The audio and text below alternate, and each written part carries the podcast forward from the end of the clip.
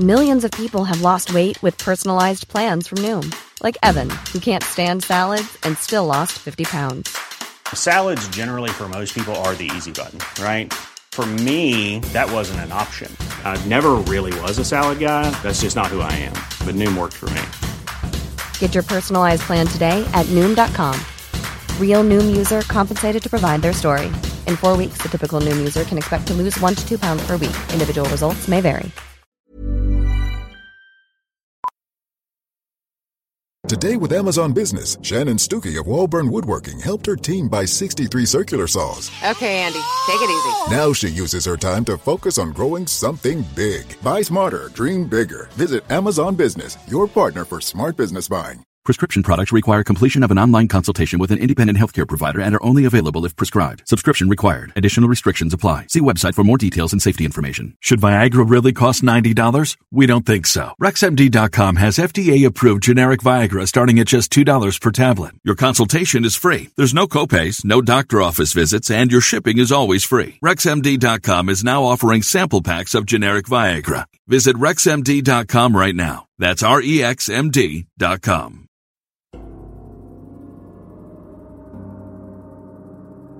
Magandang araw, Sir Jupiter. Tawagin niyo na lang po ako sa pangalang Noy. Itong karanasan kong ibabahagi ay may pagka-censored. Patnubayan na lang po sana ang mga bata sa kanilang pakikinig. Ako po ay isang O F W dito sa Middle East. Na-discover ko po ang inyong channel dahil sa katrabaho kong Indiano. Lagi siyang naka-Bluetooth earphone kaya natanong ko kung ano ang pinapakinggan niya. Sabi na sa akin, mga true horror story sa kanilang bansa.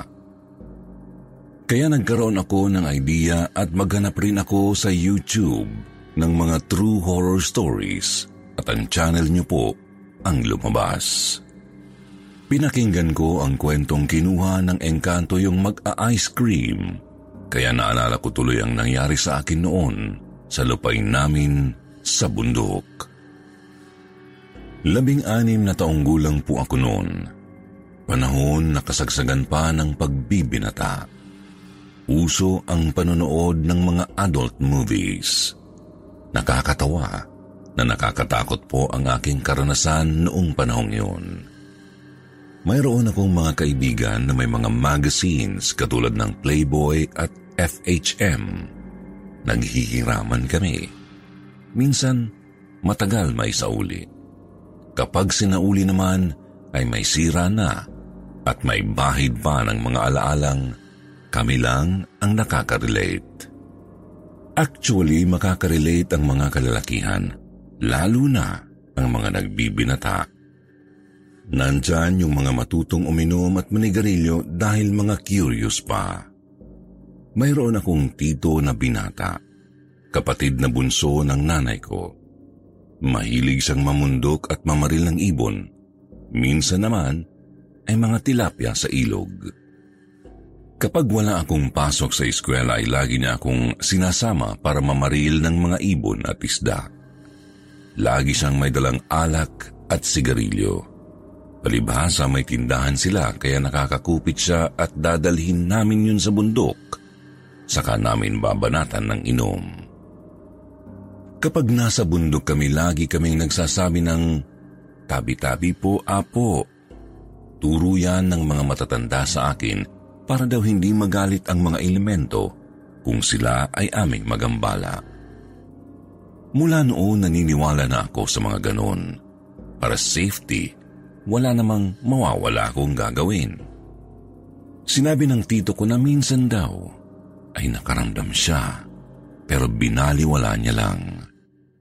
Hanggang isang araw, Sabado po yun, walang pasok. Habang nakatambay kami sa kalsada kasama ang aking mga kaibigang sina Candid, Kaspog at Anghel. Napadaan si tito at sinabihan kami na kung gusto namin sumama, bukas sa bundok para manguha ng suso sa ilog at mamaril na rin ng mga ibon. Kapag ganyan, magdadala yan ng bilog at sigarilyo. Dahil doon mabilis kaming pumayag at tuwang-tuwa kami. Nagpaalam agad ako sa nanay ko na pupunta kami ni Tito bukas sa bundok. Pumayag naman ang nanay ko para mabisita ko na rin daw ang lupa namin dahil ilang linggo nang walang pumapasyal doon. Kabilin-bilinan ni nanay na manguha raw ako ng nyog at gulay. Kinabukasan maaga akong nagising dahil malayo-layo rin ang lupa namin sa bundok. Mga dalawang oras ang lalakarin. Pumunta ako kila Tito at nandoon na rin ang tatlo kong kaibigan. Naghihintay na makumpleto ang dadalhin namin. May pandesal pa na ibinigay si Lola. Doon na lang kami nag-almusal sa bundok. Tiningnan ko ang bag na dala ni Tito. Nakita ko ang apat na bilog. Napangiti na lang ako. Mga alas nuwebe na na umaga nang makarating kami sa bundok. Gaya nga ng habili ng nanay ko.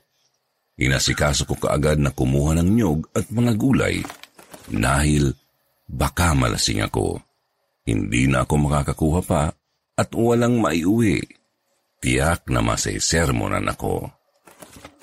Hanggang sa pagsapit ng mga alas onse ng tanghali, nagpasya na kaming magluto ng tanghalian. May dala kaming bigas at sardinas. Sarap na sarap kaming kumain dahil nakalatag pa sa dahon ng saging ang aming pagkain. Mga bandang alauna na ng hapon, nagyaya na si Tito na mamaril at kumuha na ng suso sa ilog. Sinabihan niya kaming manguha ng suso at siya ang mamamaril ng isda. Nagsimula na kaming baybayin ang ilog paitaas dahil sabi ni Tito, may nakita siya sa bandang dulo na magandang gawing pwesto para mag-inom. Malinis ang tubig sa ilog at napakalinaw nito, kaya doon na kami kumuha ng pang-chaser sa alak. Maganda ang lugar namin, Sir Jupiter. Parang virgin forest. Malalapad ang mga bato at nabububungan ng mga malalagong dahon ng matatayog na puno ang ilog. Pumwesto na kami para mag-inom. Gumawa ng siga si Tito para ihawin ang ibon na nabaril niya para sa pulutan. Sinimulan na namin ang bonding. Nakakaubos na kami ng dalawang bote nang mapansin ni Candid ang lighter. Ang lighter noon ay may mga sexy picture ng babae na nakadikit. Mayroon pang kapag pinainitan ay naghuhubad ang babae sa picture.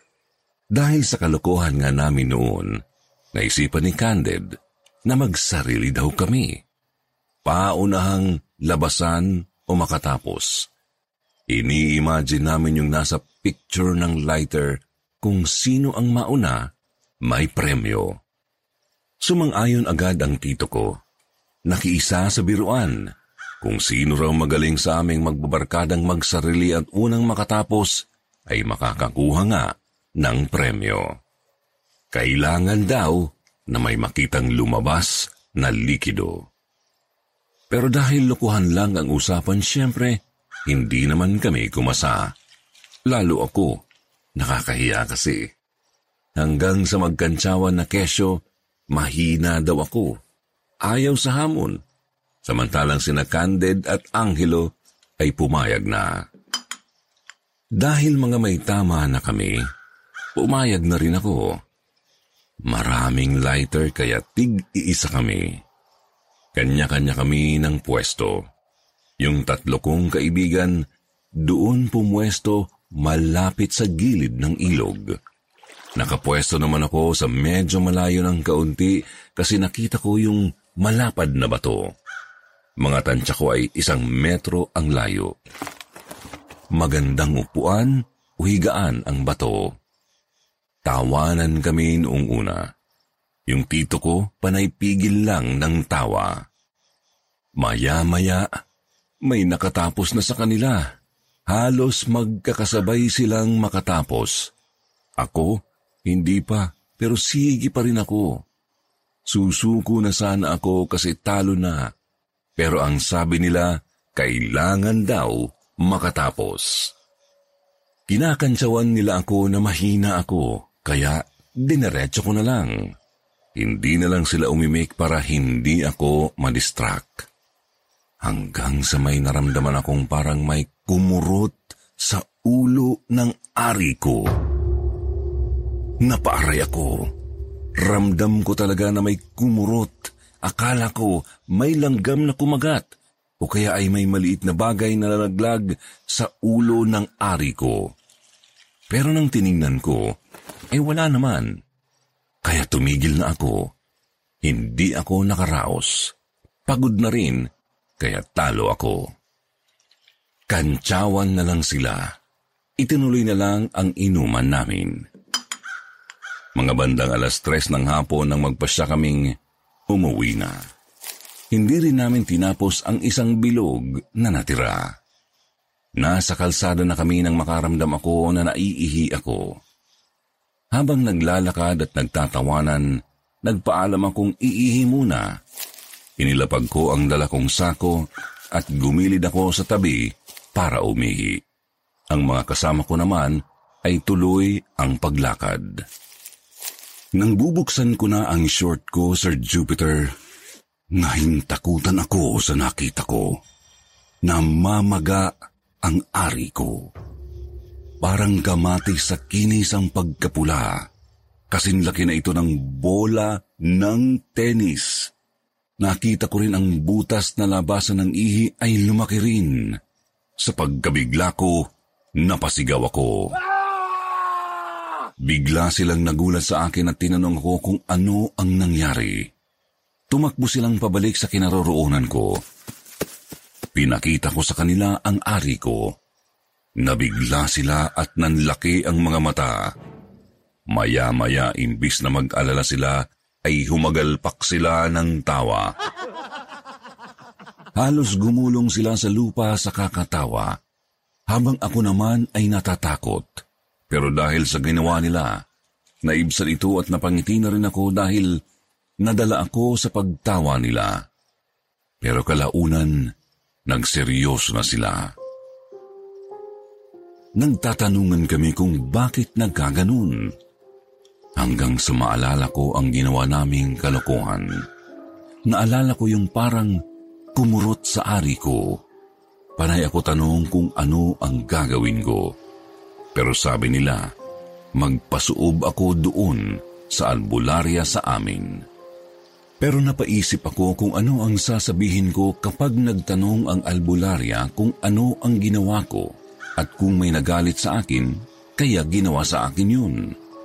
Baka magtaka pa ang albularyo dahil ako lang ang nagkaganito at ang mga kasama ko ay hindi. Nagtatawanan ang mga kasama ko habang sinasabi nilang sabihin ko sa albularya na nagsolo ako kaya ganon. Pero hindi ako kumibo kasi nakakahiyang sagutin ang tanong. Kaya tumawa na naman ang mga kasama ko. Sabi nila, sabihin ko na lang daw na umihi ako at sabay tawa na naman sila. Sinabihan ko sila na samahan na lang ako at umayag naman sila.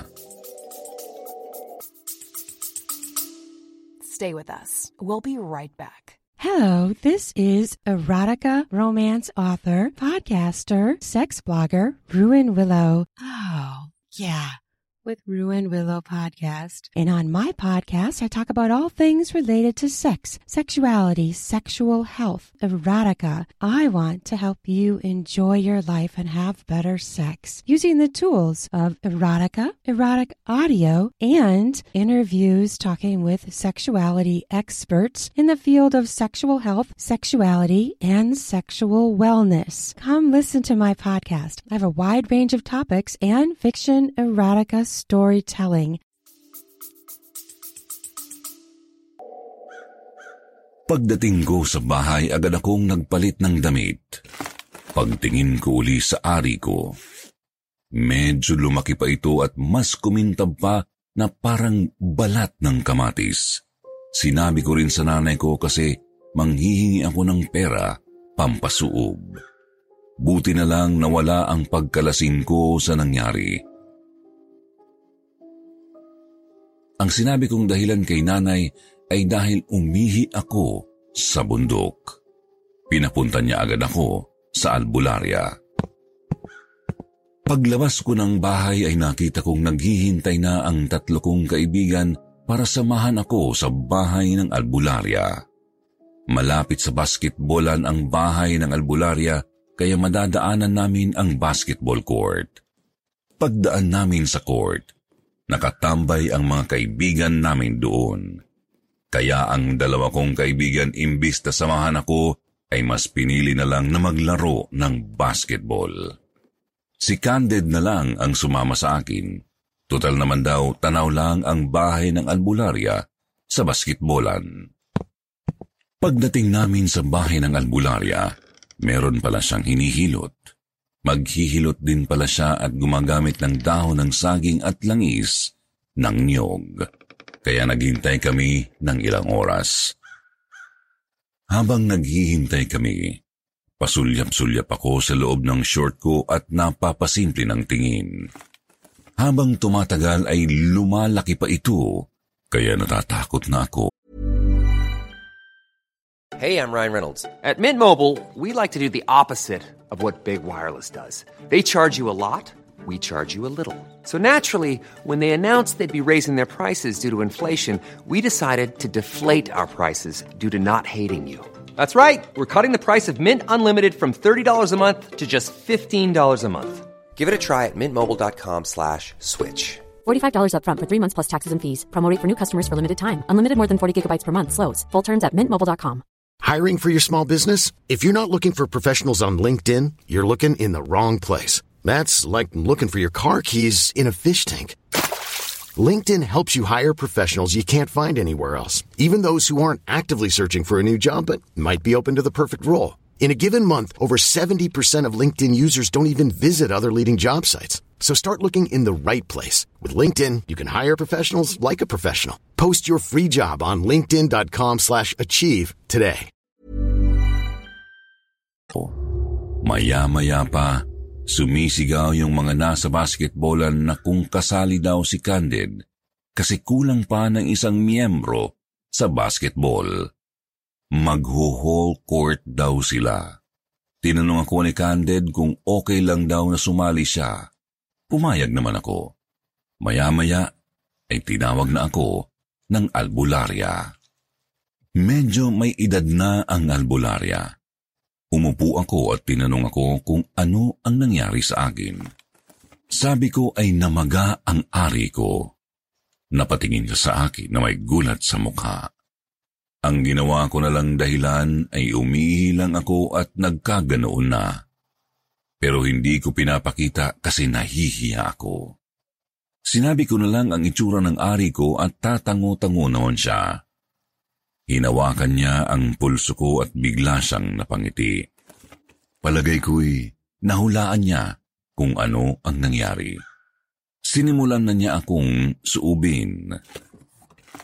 Ang pagsusuob sa amin ay yung magbubudbud ng insenso sa uling na nagbabaga na nakalagay sa bao ng nyog. Iba-iba ang kulay ng insenso. May puti, may dilaw, at may itim. Nilagyan din niya ng palaspas na pinatubo. Habang umuusok ito ay iniikot niya sa katawan ko ang bao at nagdadasal siya. Binubudburan niya ng durog na insenso hanggang sa may mabuong imahe. Nangilabot ako, Sir Jupiter, sa nakita kong imahe. Kitang-kita ko, may taong nakaupo sa malapad na bato at palagay ko ay ako yun. At mayroon akong katabi na mahaba ang tainga at maliit lang ito, nakaupo sa hita ko. Grabe ang kilabot ko. Sabi ng albularya, umiihi ka ng nakaupo. Sumang-ayon na lang ako at sabi ko sa may ilog nangyari habang kami ay nag-iinuman. Napatango na lang ang matanda. Pinaliwanag niya sa akin yung imahe na nabuo sa insenso. Kinuha niya yun at dinasalan malapit sa bibig niya at nilagay sa plato. Nilagyan ng langis ng niyog. Dinurog ito at pinahid sa noo ko pakrus sa sentido, sa kamay, sa paa, at sa kahuli-hulihan Sinabi niya sa akin na ako na raw ang magpahid sa patutoy ko ng pakrus din. Tumalikod ako at pinahid ko doon sa namamaga kong ari. Sabi sa akin ng albularya, ang gumawa daw sa akin noon ay isang nagbabantay sa lugar na yun. Nabulabog daw namin at sa ginawa ko daw ay nabastusan sila. Pero tanong sa isip ko, bakit ako lang? Bakit hindi nangyari sa iba kong kaibigan? E pare-parehas naman naming ginawa yun. Pero naisip ko kaya marahil nandun siya ay dahil malapad ang batong yun. Masarap pagpahingahan. Pagkalabas ko sa bahay ng albularya, sinilip ko uli ang ari ko. Unti-unti na itong lumiliit. Hanggang sa makarating ako sa basketbolan, ay sinilip ko ulit. Sa maniwala kayo sa hindi, bumalik na sa dati ang size nito. Normal na. Ilang minuto lang ang lumipas. Doon ko napatunayan na totoo talaga ang mga engkanto or laman lupa. Pero pagdating ko sa basketbolan, sangkatutak na kantsaw sa akin ang mga tambay doon na mga naglalaro ng basketball. Naikwento na pala ng mga kaibigan ko sa kanila ang nangyari. Pero bumawi naman ako ng kantsaw. Tinawag nila akong ut-maga o boy-maga. Mula noon kapag nagpupunta ako sa gubat, bundok o basta kalikasan, ay lagi na akong nagbibigay galang. Naniniwala ako na hindi lang tayo ang narito, nandyan sila. Hindi lang natin nakikita.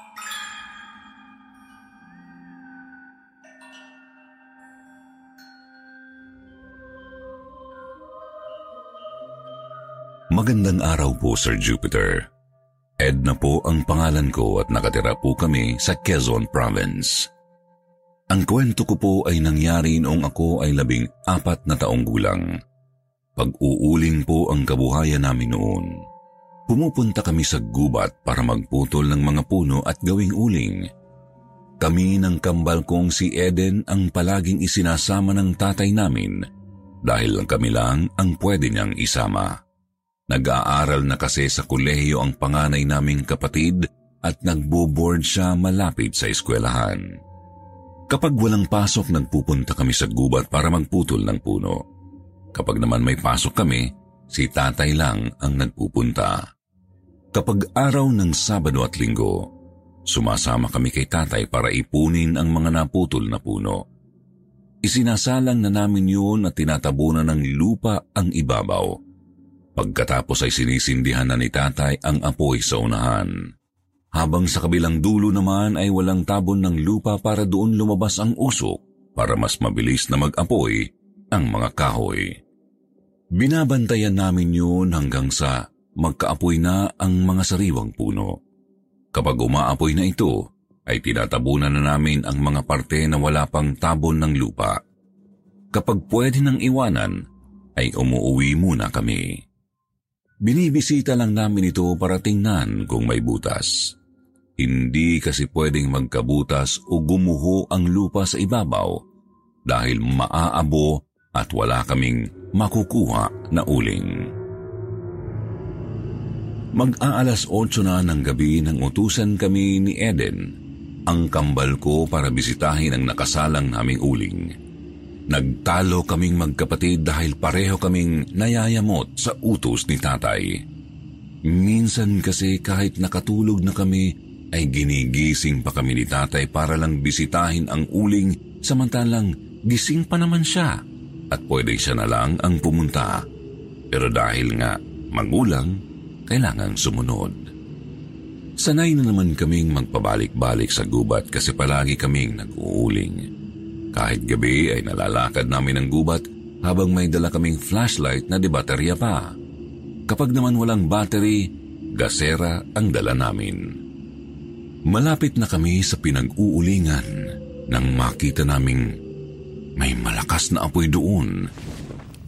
Bigla kaming kinabahan ni Eden dahil kapag gumuho ang lupa na nakatabon ay tiyak maaabo ang mga kahoy. Nagmamadali kaming tumakbo palapit para maagapan ang pagkasunog ng mga kahoy upang hindi ito maging abo. Tiyak papagalitan din kami ni tatay dahil sasabihin na naman niya na mabagal kaming lumakad kaya hindi agad natabunan ang mga butas. Ilang di pa na lang ang layo namin sa ulingan nang kami ay napahinto sa paglakad. Hinawakan ko si Eden sa braso para pigilan siya sa paglakad. Nagalit pa siya sa akin dahil pinipigilan ko raw siya. E kailangan na naming magmadali. Natigilan siya nang sabihin kong may tao sa uling namin.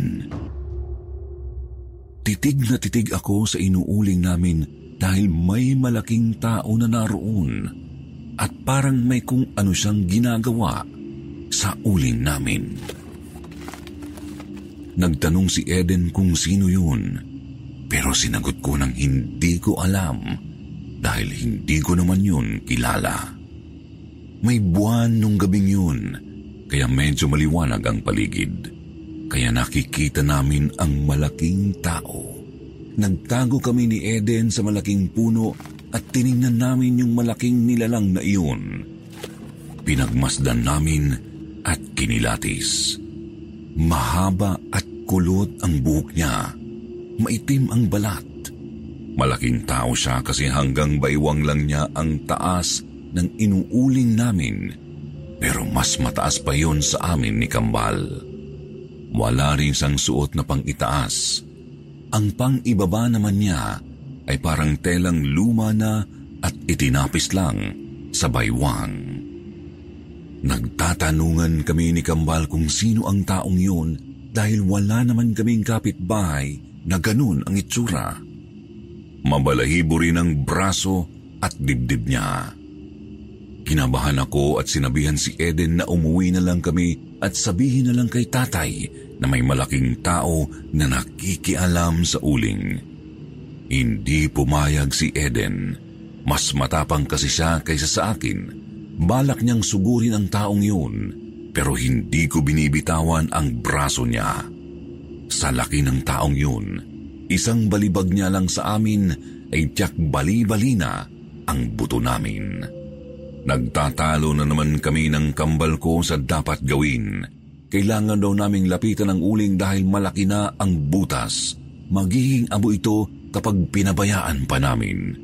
Pero sinabi kong natatakot ako dahil nga may malaking tao na kakaiba ang itsura.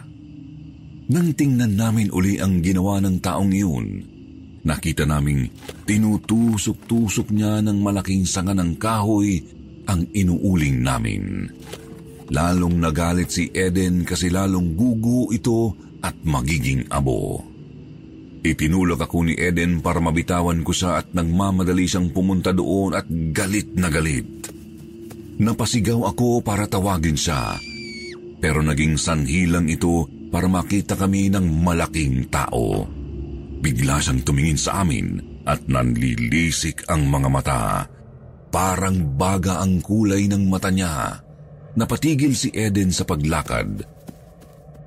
Sinigawan ko siyang bumalik na agad. Natigilan siya.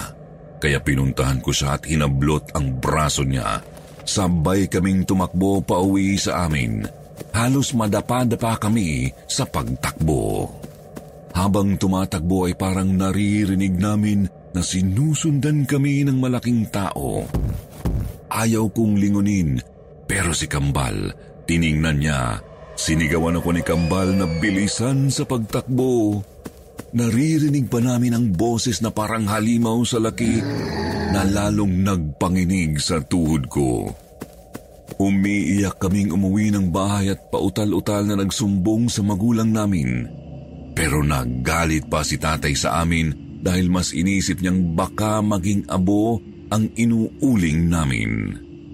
Wala naman daw kasing malaking tao sa gubat.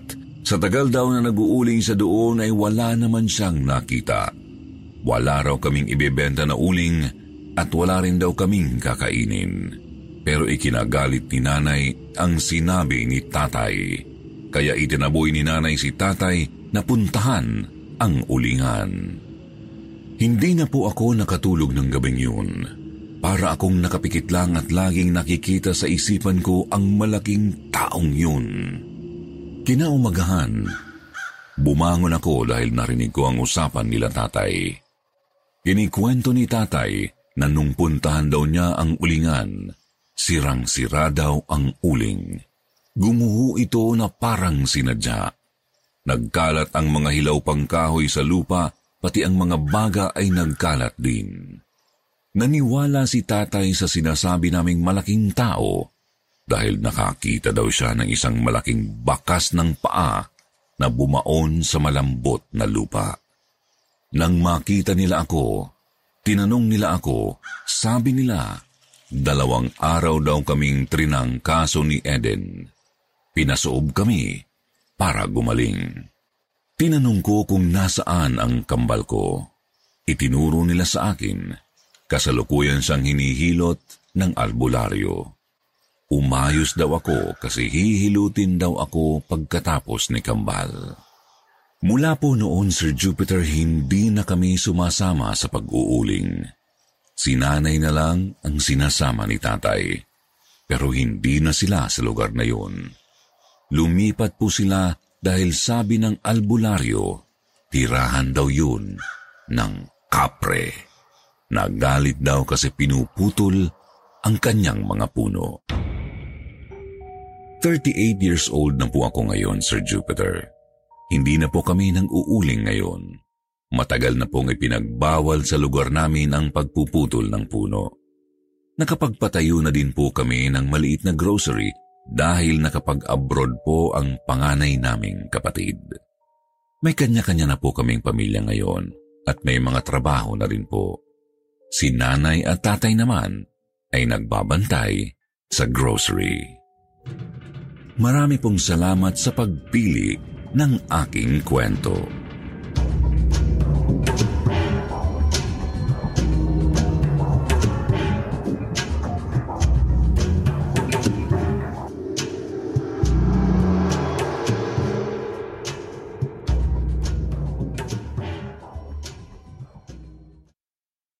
Why does Comcast Business power more businesses than any other provider? It has technology solutions that put you ahead, like the fastest, reliable network and serious savings. Whether your small business is starting or growing, you need Comcast Business. Comcast Business, powering possibilities. Ask about Comcast Business Internet and Security Edge, or find out how to get a five hundred dollars prepaid card with a qualifying gig bundle. Call or go online today to learn more. Offer ends ten twenty-three twenty-two. Restrictions apply. Call for details.